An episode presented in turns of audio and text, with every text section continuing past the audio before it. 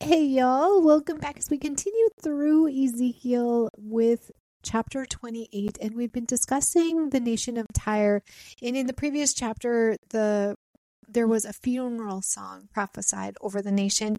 And here we have a message for the king of Tyre which when you go back through the history of time it is believed that the king that was ruling at this time was um, Ito Baal II, and it was approximately 585 to 573 BC.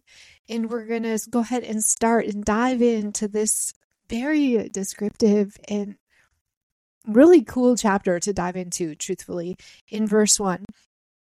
Then this message came to me from the Lord Son of man, give the prince of Tyre this message from the sovereign Lord.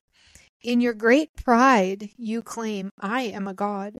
I sit on a divine throne in the heart of the sea. But you are only a man, not a god, though you boast that you are a god.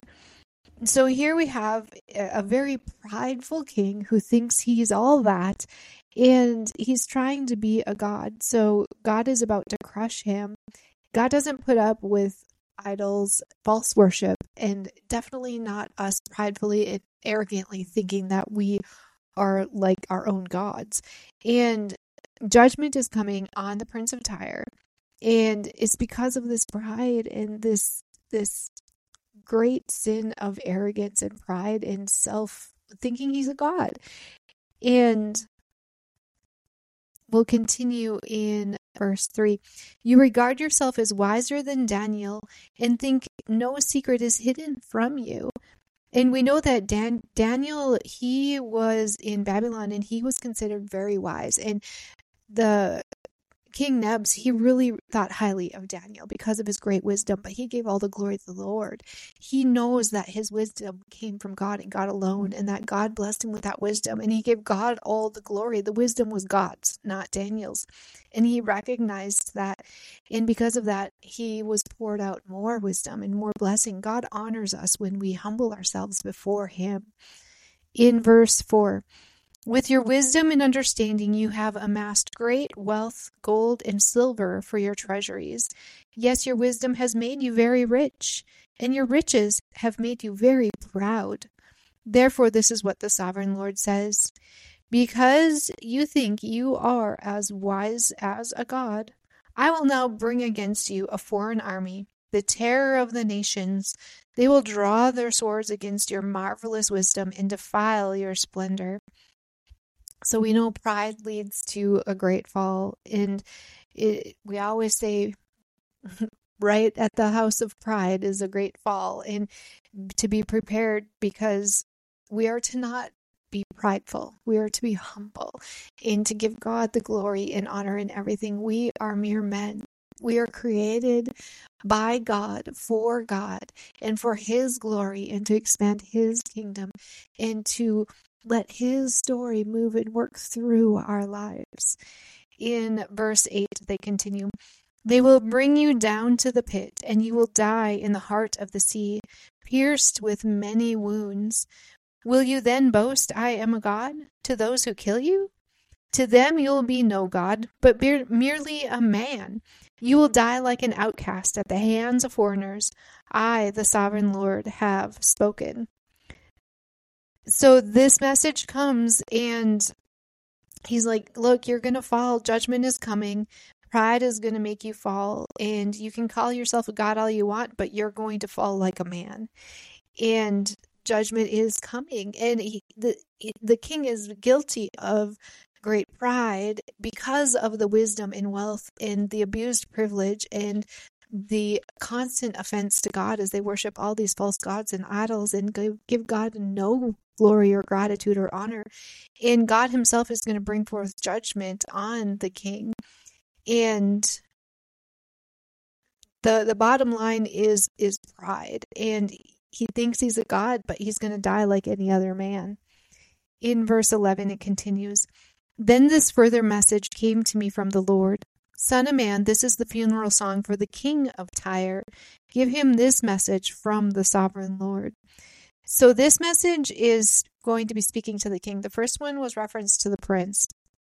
which was reference to the man. Now we're going to look at the force behind this evil and this wickedness, which is Satan himself speaking prophetically to the larger spiritual force behind evil and wickedness and behind the king and the judgment that's coming to Satan. In verse 11 or actually 12 it continues you were the model of perfection full of wisdom and exquisite in beauty you were in Eden, the garden of God. Your clothing was adorned with every precious stone red carnelian, pale green peridot, white moonstone, blue green beryl, onyx, green jasper, blue lapis lazuli, turquoise, and emerald, all beautifully crafted for you and set in the finest gold. They were given to you on the day you were created.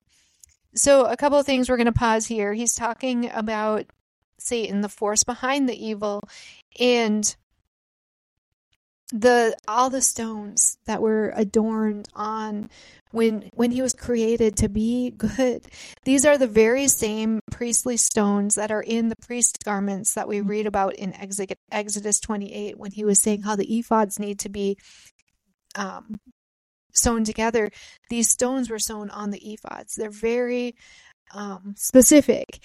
And we know that God is truth. And this is why truth is so important that we aren't deceived by evil. And this this evilness, it calls what is good bad and what is bad good. It twists it around. And we know that that's what the devil does. And we get to choose in our lives right now here on earth, we get to choose between God or everything else. And if we put everything else before God, we are choosing to follow the seed of the serpent. And this is what we're deciding here in this time on earth. Who are we going to worship? Who are we going to love? Is it going to be ourselves, our selfish motives, our selfish desires? our false gods, our idols, or is it going to be God? Is it going to be God Himself in all His glory and amazingness? And He desperately wants us to choose Him. He cries out every day for us. And we know that there's evil and wickedness in this world. And because of that, we know how good God is too. If you've experienced God, you know how good God is. And we'll continue here in verse 14. I ordained and anointed you as the mighty angelic guardian. You had access to the holy mountain of God and walked among the stones of fire. You were blameless in all you did, from the day you were created until the day evil was found in you. So here, he was created good. It was a fallen angel who ended up wanting to take the place of God. And everything we know that we are created good. And he was too, but he rebelled against God and wanted to be God himself instead of serving and submissive to God. And God created him good, but he rebelled. And all good has the potential for bad. This is why it's a daily battle and it's a daily fight. And we have to choose daily to follow God and pick up the cross of Jesus and let him lead in our lives. And if good didn't have the potential for bad, it would just be then there it would just be there would be no choice, no decision. And God wants us to choose him. He just doesn't want us to be. He wants us to desire him, to have that relationship with him and to want to love him just as much as he loves us, but he loves us more because he's God.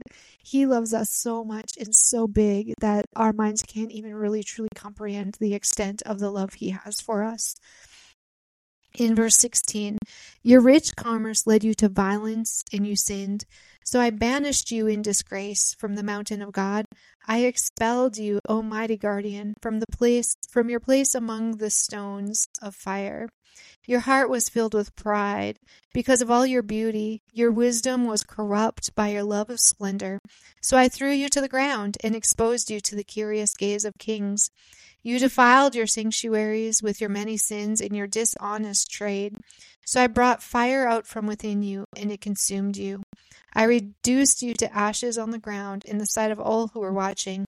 All who knew you are appalled at your fate. You have come to a terrible end, and you will exist no more. So we know that the city of Tyre is going to exist no more, and the evil and wickedness of Satan was behind the evil and wickedness of this king.